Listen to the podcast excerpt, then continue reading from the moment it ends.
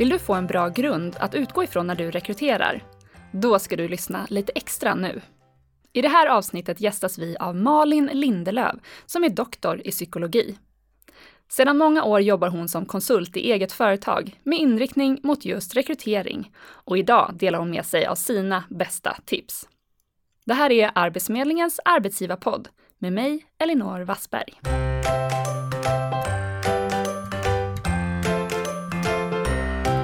Välkommen hit Malin. Tack. Du har skrivit flera böcker på ämnet rekrytering. Bland annat så är du författare till boken Kompetensbaserad personalstrategi. Och jag skulle vilja inleda med ett citat från dig. Som en sak som okay. du har sagt. Ja.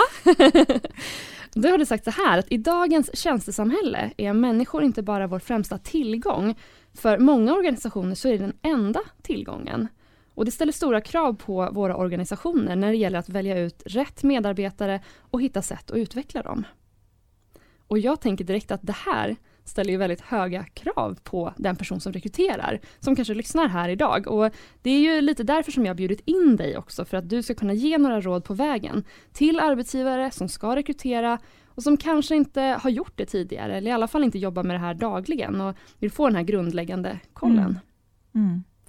Så det är det vi ska prata om här. Absolut. Ja, och vad är det första som du tycker att man ska tänka på då när det är dags att rekrytera en ny medarbetare? Eh, det första man ska tänka på, eh, det är precis det som du sa. Hur fruktansvärt viktigt det är. Eh, det kommer att avgöra allting som händer i organisationen på alla plan. Det är så otroligt fantastiskt och så mycket möjligheter när man gör det bra. Och det blir så fruktansvärt jobbigt när det inte går så bra. Jobbigt för alla inblandade, även den som blir felrekryterad.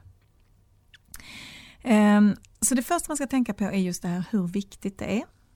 Ehm, och utifrån det så tycker jag också att då kan man tänka på resursallokering. Mm. Ehm, att det är ingen quick fix. Det måste inte gå fort. Där finns en massa andra beslut som vi fattar som inte är lika avgörande, inte påverkar organisationens framtid i samma utsträckning. Där kan man kanske ta lite genvägar, men inte i en rekrytering. Så det är nummer ett. Nummer två, det är att tänka efter före. Mm. Ehm, det är lätt om man har en medarbetare som slutar och tänka vi måste ersätta den här personen. Men det kanske inte är den personen som ska ersättas. Det har hänt saker i omvärlden, det har hänt saker i konkurrenssituationen, det har hänt saker med kunskapsläget i branschen som gör, eller teknikutvecklingen, att man faktiskt behöver tänka lite annorlunda. Ehm, så att inte bara köra på utan ta en stund, pausa, tänk efter vad är det verkligen vi behöver. Och då handlar det om ja, men, alltså, vart är vi på väg någonstans? Alltså, kanske tänka lite mer kring organisationen i stort också. Så Absolut. Ja. Um, det handlar om vart är vi på väg? Vart vill vi vara på väg? Um, vad ska vi göra mer av? Vad ska vi göra mindre av? Um, vi kanske inte är optimalt organiserade. Mm. Uh, ibland så kanske man ska rekrytera in en person som är ett administrativt stöd till personer som gör andra saker snarare än bara en person till som gör de där andra sakerna. Alltså, så att se över organisationen och se över hur vi jobbar. Det är, en rekrytering är ju en otrolig möjlighet att faktiskt göra ett förändringsarbete som inte behöver bli särskilt hotfullt. Eh, vi ändrar ju inte någons situation, vi ändrar inte någons arbetsuppgifter utan den här personen finns inte på plats. Så att möjligheten att tänka lite friare här är väldigt stor. Här tänker jag också att, men som du sa som första tipset här, att det, liksom inte ska, det får inte gå för snabbt. Att man faktiskt måste då, som du säger, tänka efter för att det, ja men jag, jag tänker att om, om jag lyssnar nu och har kanske ett, ett företag och vi är kanske ja fem, sex anställda, vi har ingen som jobbar just med personalfrågor egentligen så till dagligdags, utan alla gör, som du säger här, det här det andra. Mm. Och att då faktiskt ta sig tiden att verkligen, nu måste jag, för att kunna strategiskt kunna utveckla den här, men, utveckla oss så, mm. så behöver jag kunna ta ett steg tillbaka och verkligen fundera på, sätta mig på min kammare och tänka efter vad är det vi behöver och kanske mm. prata med branschfolk eller, eller kanske de anställda och se vad de har för idéer och tankar. Mm. Absolut. Ta input från flera olika håll. Det kan vara i, från organisationen i stort, andra medarbetare, viktiga kontaktytor som den här personen kommer ha. De har input. Eh, kunder, de mm. vi finns till för och det kan ju vara internkunder, till exempel man ska serva andra delar av organisationen. Det kan vara externkunder som vi jobbar ut mot att leverera tjänster eller varor till. Hur ser deras förväntansbild ut? Vad är viktigt för dem? Vad är det vi borde göra bättre? Eh, så att faktiskt eh, ta sig den tiden, ta vara på den möjligheten som rekryteringen innebär. Och när jag nu har funderat över behoven så är det dags att skriva ner dem gissar jag. Absolut. I en kravprofil, kan vi kalla det det? Ehm, jag föredrar att kalla det behovsanalys mm. Ehm, och behovsanalysen består av två delar. Den första delen det är uppdragsbeskrivningen eller mål och ansvarsbeskrivningen. Du kan kalla det vad du vill. Det handlar om vad ska jag ha den här personen till? Hur ser personens uppdrag ut? Nästa steg är det som du säger kravprofilen. Vad ställer det för krav på personen som ska kunna utföra det här arbetet? Um, och uppdragsbeskrivningen, mål och ansvarsbeskrivningen, den är jätteviktig för att kunna göra kravspecifikationen. Men den är också sen väldigt viktig för personen som söker jobbet. Vad är det för jobb jag söker? Vad, eh, vad finns det för förväntningar på mig? Och sen att kunna, när man är på plats i arbetet, ha någonting att föra en diskussion om. Ja, för att om vi till exempel har då att vi ska söka, säg en administratör, att bara skriva administrativa arbetsuppgifter, det kan ju betyda Tusen saker, ja. absolut. Så att vara tydlig där då för att ha rätt personer som kanske söker också tjänsten. Så att som du säger förväntningarna är korrekta. Mm.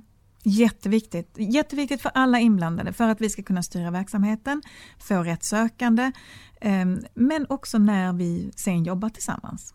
Mm. Mm. Okej, okay. så det var de två första tipsen. Mm.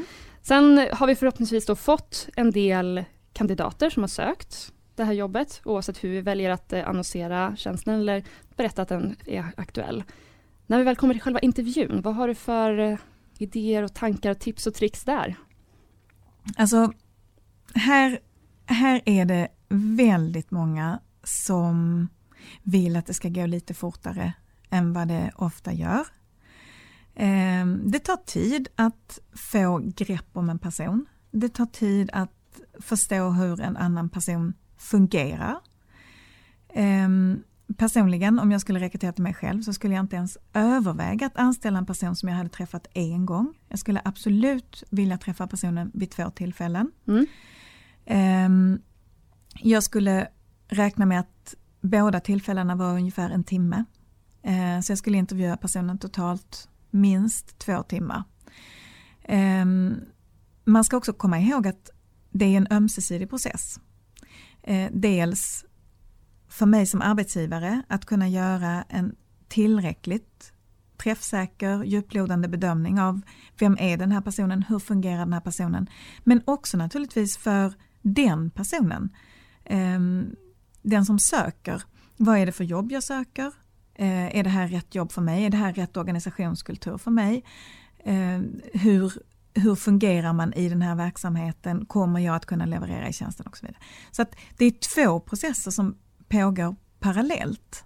Och att kunna skapa rätt förutsättningar för båda parter att kunna fatta sina beslut. Med det är det inte sagt att man måste träffa alla kandidater två gånger. Det är naturligtvis så att det finns vissa personer som man har träffat en gång som det blir väldigt tydligt att den här personen ska vi inte gå vidare med. Personen har kanske missuppfattat vad tjänsten handlade om eller det är inte alls rätt kompetens för oss. Så det är ganska lätt att fatta ett negativt beslut.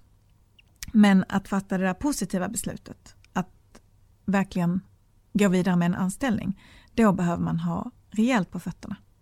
Och då så säger jag, ja, men minst två intervjuer i alla fall, två tillfällen, gärna ja, men, eh, långa intervjuer man säger, den vanligaste, det är väl det som är, en timme är väl ungefär kanske, ja men Svensk standard. Ja, precis. Ja. så det är ingen kort intervju utan det är liksom en, en, en intervju, ordentlig intervju. Vad, vad ska man titta efter i, på de här olika tillfällena? Är det så att du tänker att vid första intervjun så söker man vissa saker och vid den andra tittar man på andra saker, eller vad är det som skiljer de här två tillfällena åt? Varför behöver jag två tillfällen? Um, det första tillfället, där kan vi ju gå igenom tjänstens innehåll, eh, förutsättningarna, eh, se till att personen faktiskt har förstått vad det är för jobb de söker, att vi har en samsyn där. Sen har vi förmodligen ett antal formella krav på tjänsten. Det kan handla om att vi har en viss förväntad utbildningsbakgrund, en viss förväntad erfarenhetsbakgrund, ehm, att personen behöver ha vissa specifika kunskaper. Eh, kan handla om IT-kunskaper, språkkunskaper, fackkunskaper inom ett, ett visst område eller liknande. Så det blir ju då en ganska professionell eh, intervju, en ganska fackmässig intervju. Eh, jag skulle ägna det samtalet i huvudsak åt att gå igenom personens bakgrund, alltså CV, utbildning, erfarenheter, kunskaper i relation till tjänsten, men ganska systematisk belysning. Tillsammans med den här personen då? För att man går ju igenom CV innan tänker jag, innan du kallar in personen eller bjuder in personen till en intervju. Men, men att faktiskt göra det tillsammans. Lite. Det ah. står så lite. Ah. Eh, du, du berättade ju för mig Eh, att du hade pluggat retorik på ja. Södertörn. Mm. Det står naturligtvis på din CV. Men eh, som din eventuella framtida chef är jag jätteintresserad av. Varför retorik? Varför Södertörn? Hur hamnade du här? Hur upplevde du din utbildning? Vad tyckte du var mest intressant med utbildningen? Vad var minst intressant med utbildningen? Vad har du med dig därifrån? Vad känner du att du utvecklade? Vad upptäckte du om dig själv när du studerade? Ehm, så att där skulle jag ju då få mycket mer djuplodande kunskaper för du kan ju inte samma saker som alla andra som pluggade samma utbildning som du. Du har fokuserat på vissa områden, du har fördjupat dig inom vissa områden och det är ju det hantverket som du då i så fall skulle ha med dig till den här organisationen. Så att få lite mer djuplodande, vad ligger bakom det här? Intresse, motivation, kunskaper. Mm, absolut. Ehm, den andra intervjun sen skulle jag ägna mer åt att förstå hur fungerar du som person. Nu har den, de flesta intervjuare har naturligtvis bildat sig rätt mycket av en sån uppfattning redan under det första samtalet.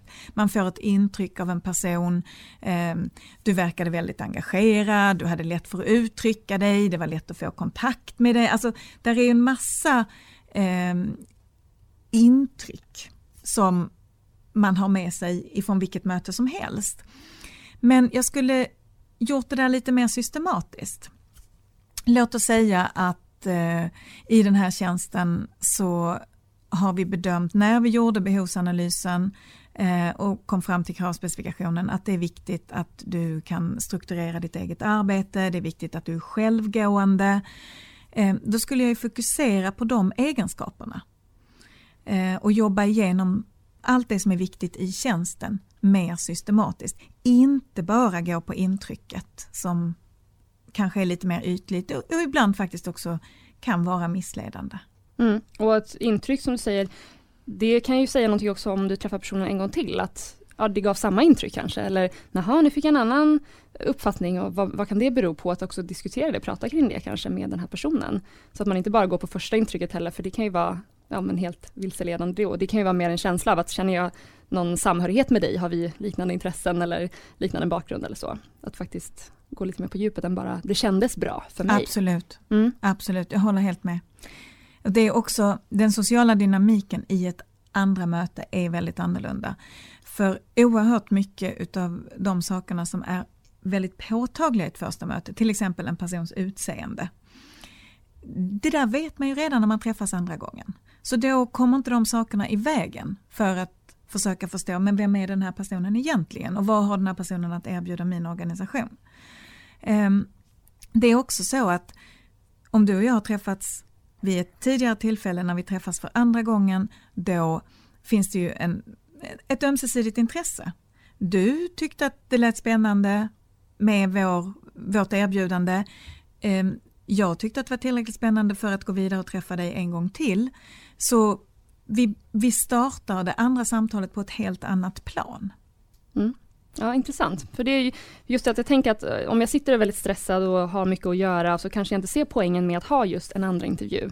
Så eh, nu känns det som att du verkligen har dragit fram flera anledningar till varför det är viktigt och vad man ska tänka på just i de olika intervjuerna. Du nämnde ju också det här med att men, gå lite mer på djupet kring olika egenskaper som är viktiga och så. Hur tänker du att jag, jag ska göra det då om jag sitter och intervjuar någon? Är det genom att ställa frågor och prata med personen kring det eller tänker du någon typ av arbets arbetsprov eller något test så? Eller vad, hur får jag fram den biten? Eh, hur du bäst får fram den biten beror ju lite grann på hur kravspecifikationen ser ut. Absolut. Eh, låt oss säga att jag är intresserad av att veta mer om hur du skriver. Då skulle jag ju varmt rekommendera ett arbetsprov. Ett arbetsprov kan ge oändligt mycket mer information än eh, att vi sitter och diskuterar hur du skriver. Ehm, men eh, om vi tittar på de här mer personliga egenskaperna, förmåga att arbeta självständigt eh, eller förmåga att prioritera, fatta beslut, förmåga att samarbeta. Då, då finns det en grundprincip ehm, som är att beteende förutsäger beteende. Åtminstone bättre än någonting annat. Så det jag skulle vilja göra här är att titta på ditt tidigare beteende. Eh, det kan jag göra på lite olika sätt. Eh, dels så gör jag det när jag går igenom din CV med dig. Därför där tittar jag på ditt track record. Där kan jag se, det här är en person som eh, har tagit väldigt mycket initiativ, eh, det här är en person som eh, har vågat sig utan, utanför ramarna och prövat lite olika saker. Eller det här är en person som har visat sitt intresse för ett visst område gång på gång på gång. Men sen kan man också jobba med någonting som kallas för kompetensbaserad intervjuteknik. Ehm, och det är att man tar en egenskap. Vi pratade om det här med att vara självgående till exempel. Ehm, och sen så ställer man beteendefrågor utifrån den egenskapen. Ehm, skulle du kunna berätta om en situation när du har tagit ansvar för någonting eh, någonting som är en helhet, en arbetsuppgift, ett projekt eller liknande. Och sen får du berätta för mig om en konkret situation och hur du har hanterat den. Inte någonting som är hypotetiskt, inte någonting som skulle kunna vara, utan någonting som, som du faktiskt har gjort. Och så försöker jag förstå förutsättningarna som du har agerat under, jag försöker förstå hur du faktiskt gör. Och sen eh, också vad blev resultatet av det här. Så det är liksom kompetensbaserad intervjuteknik. Just det. Och där kanske det också är viktigt att ställa någon typ av följdfråga kring, är det så här det brukar ske? Eller bara man kommer ihåg det här tillfället just för att det var så speciellt eller så? Eller tänker du att man ändå kan få ut mycket av det? Jag tänker om man pratar till exempel om konflikt, eh, berätta om hur du hanterade en konflikt någon gång. Det kan ju vara så att jag kommer ihåg den här konflikten just för att men det, var, det var så speciellt för mig. Det har aldrig varit så svårt eller det har aldrig hänt liksom under samma förutsättningar tidigare men i vanliga mm. fall så brukar jag agera på det här sättet men det mm. kanske inte står ut lika mycket för mig. Eh, kan det vara en poäng att fråga efter en sån sak också? Om, är det så här du brukar reagera eller är det så här det brukar fungera för dig? Det kan man absolut eh, ställa som en kompletteringsfråga. Eh, och om en person skulle säga nej, det är inte så jag brukar göra, så berätta om, om ett tillfälle som är, är lite mer typiskt för dig. Eh, men ehm, en del av det där fångar du nog också upp i att titta på förutsättningarna i situationen. Eh, om vi skulle prata om konflikthantering till exempel, en, en typisk fråga att ställa där skulle ju vara eh, Har du någon gång arbetat tillsammans med någon som du tyckte att det var svårt att samarbeta med? Eh, och då berättar man ju om en situation förhoppningsvis, eh, en person. Ehm, och när jag försöker förstå förutsättningarna, vad var det som gjorde att det var svårt att samarbeta? Då hör ju jag om det är en extrem situation eller om det här är en ganska ordinär situation. Ehm, det kan framkomma saker som till exempel det här var en person som alla hade svårt att samarbeta med eller den här personen blev senare avvecklad i organisationen på grund av personens dåliga konflikthantering. Så att man kan lära sig en hel del också bara genom att låta en person berätta runt så att man vet inte bara vad gjorde du utan också vad var det som hände innan du gjorde det där. Beskriva situationen lite Absolut. Mer. Ja, ja men vad bra, tack. Har du något mer tips som du eh, vill dela med dig av? Mm. Om man nu tror på det här, vilket jag genuint gör, att beteende förutsäger beteende, åtminstone bättre än något annat. Eh, då kan man ju också titta på en persons faktiska beteende. Ehm, du kan titta, du nämnde arbetsprover tidigare, det vill säga att man man kan sätta en person med en arbetsuppgift. Eh, vi pratade om att ge dig en skrivövning till exempel. Mm. Eh, och där kan jag ju då se hur tog du till dig instruktionerna? Blev du väldigt stressad av det här eller klarade du av att bibehålla ditt lugn och fokusera? Ehm, om, om det var så att eh, du kanske känner att du misslyckades med någon del av den här skrivövningen eller du inte är riktigt nöjd med, med hur vissa delar gick. Eh, hur hanterar du det? Eh, blev du väldigt upprörd eller eh, var det lite mer sådär, ah, jag har gjort mitt bästa. Här får jag lite indikatorer till exempel på din stresstålighet och din stabilitet. Ehm, så att man kan ju också titta på hur en person beter sig i situationen. Och det här, jag kallar det för direkta observationer av beteende. Alltså det är inte saker som du berättar för mig utan det är saker som jag ser dig göra. Direkta beteendeobservationer, det får du från så många olika källor. Dels som jag har gjort arbetsprovet men också intervjusituationen.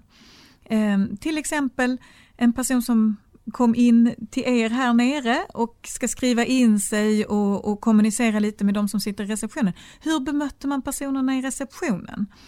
Eh, om du har eh, bett en kandidat att de ska eh, återkomma med referenser eller återkomma med kompletterande uppgifter om någonting, återkommer de? Håller de vad de lovar?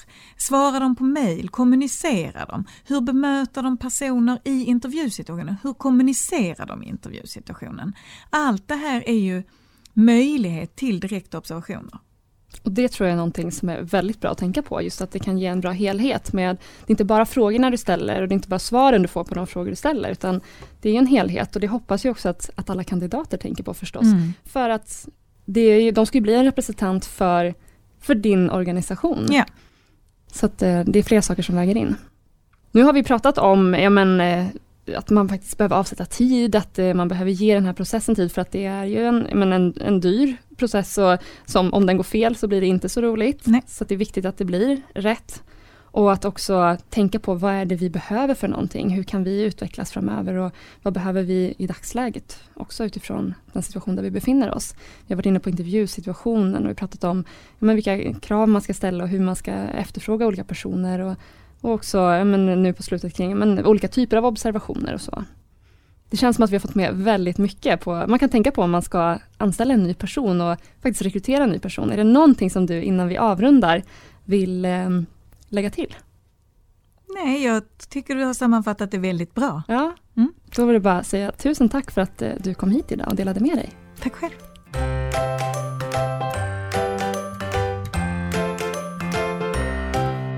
Du har lyssnat på Arbetsförmedlingens arbetsgivarpodd med Malin Lindelöv och mig Elinor Wassberg. Tekniker var Andreas Damgård. Det här avsnittet producerades vintern 2018.